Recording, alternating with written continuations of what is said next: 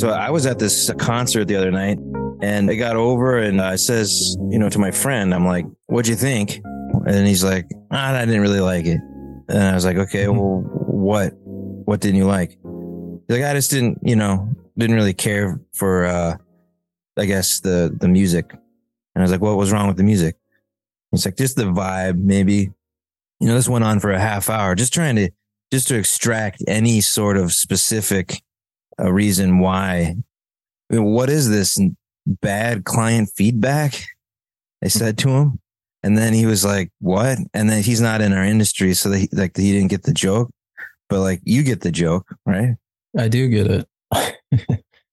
I think um, what you're hitting at is unspecific feedback. Um, and it happens all the, it happens quite often. There's kind of two forces at play. One is the, the designer, the creative, the agency, the writer.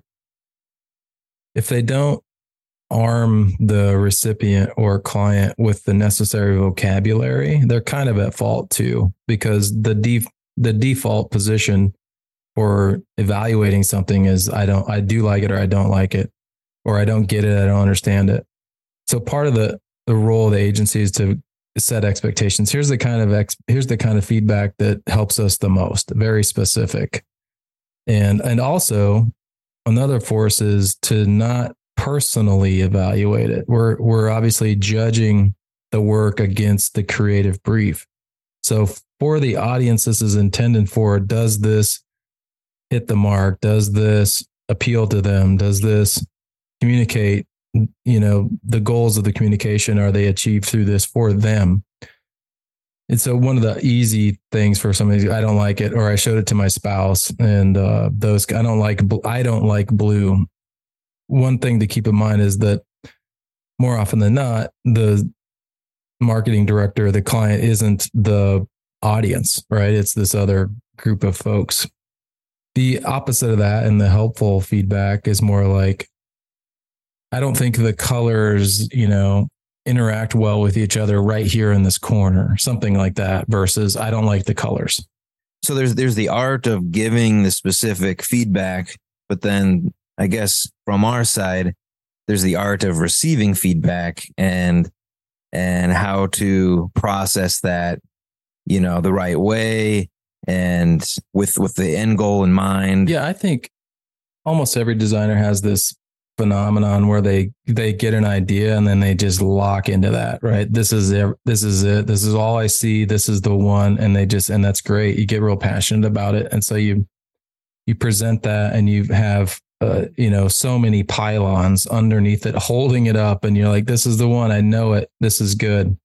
And then that's viscerally instantly shut down from the client. They're like boop and you're like oh my god really? That was the greatest thing i've ever done. And and so, from a design perspective, you have to be first of all, feedback is a gift. Like, oh my god, they they showed me a blind spot I didn't have, or you're right. Um, there's an old expression: like, "Kill my kill your darlings."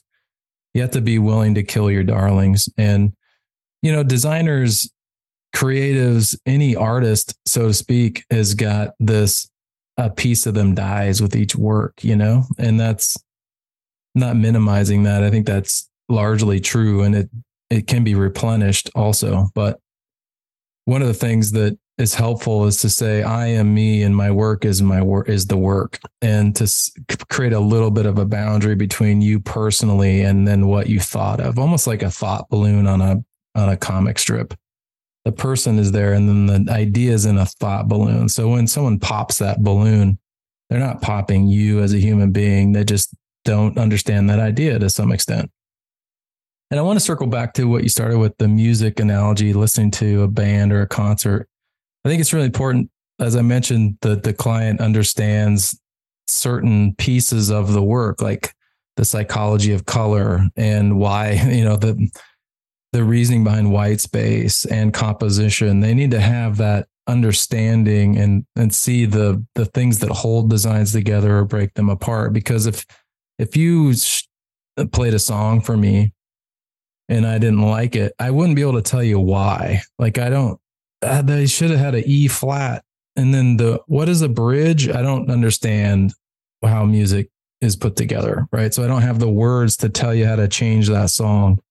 And you can run into that with someone who's evaluating visual communications as well. They just don't know why red is advancing and blue is receding and why there's this headline that's up here and not down there. Those kind of things that are just part of the they're more than guidelines. They're like rules in some of these arts. And um, so it's important that the client understands those as well. Yeah. What did you think of the the Corey Feldman concert? I don't think you got to send. Let's do a. a, I don't. I will need a sequel to this podcast episode because I don't think I've seen it. But I will. Uh, prog. I will sort of assume that I didn't like it. Yeah. I mean, you're like, I thought Michael Jackson was dead. You know. You know. I guess. I guess not. Um. Anyway, yeah. Well. Well, thanks so much for for joining Thank us. I know you got to go, but uh, yeah, we'll we'll do it again soon. Greg, Thanks, Smithy. Yeah, I'm Smithy the podcaster. We'll we'll see you next time.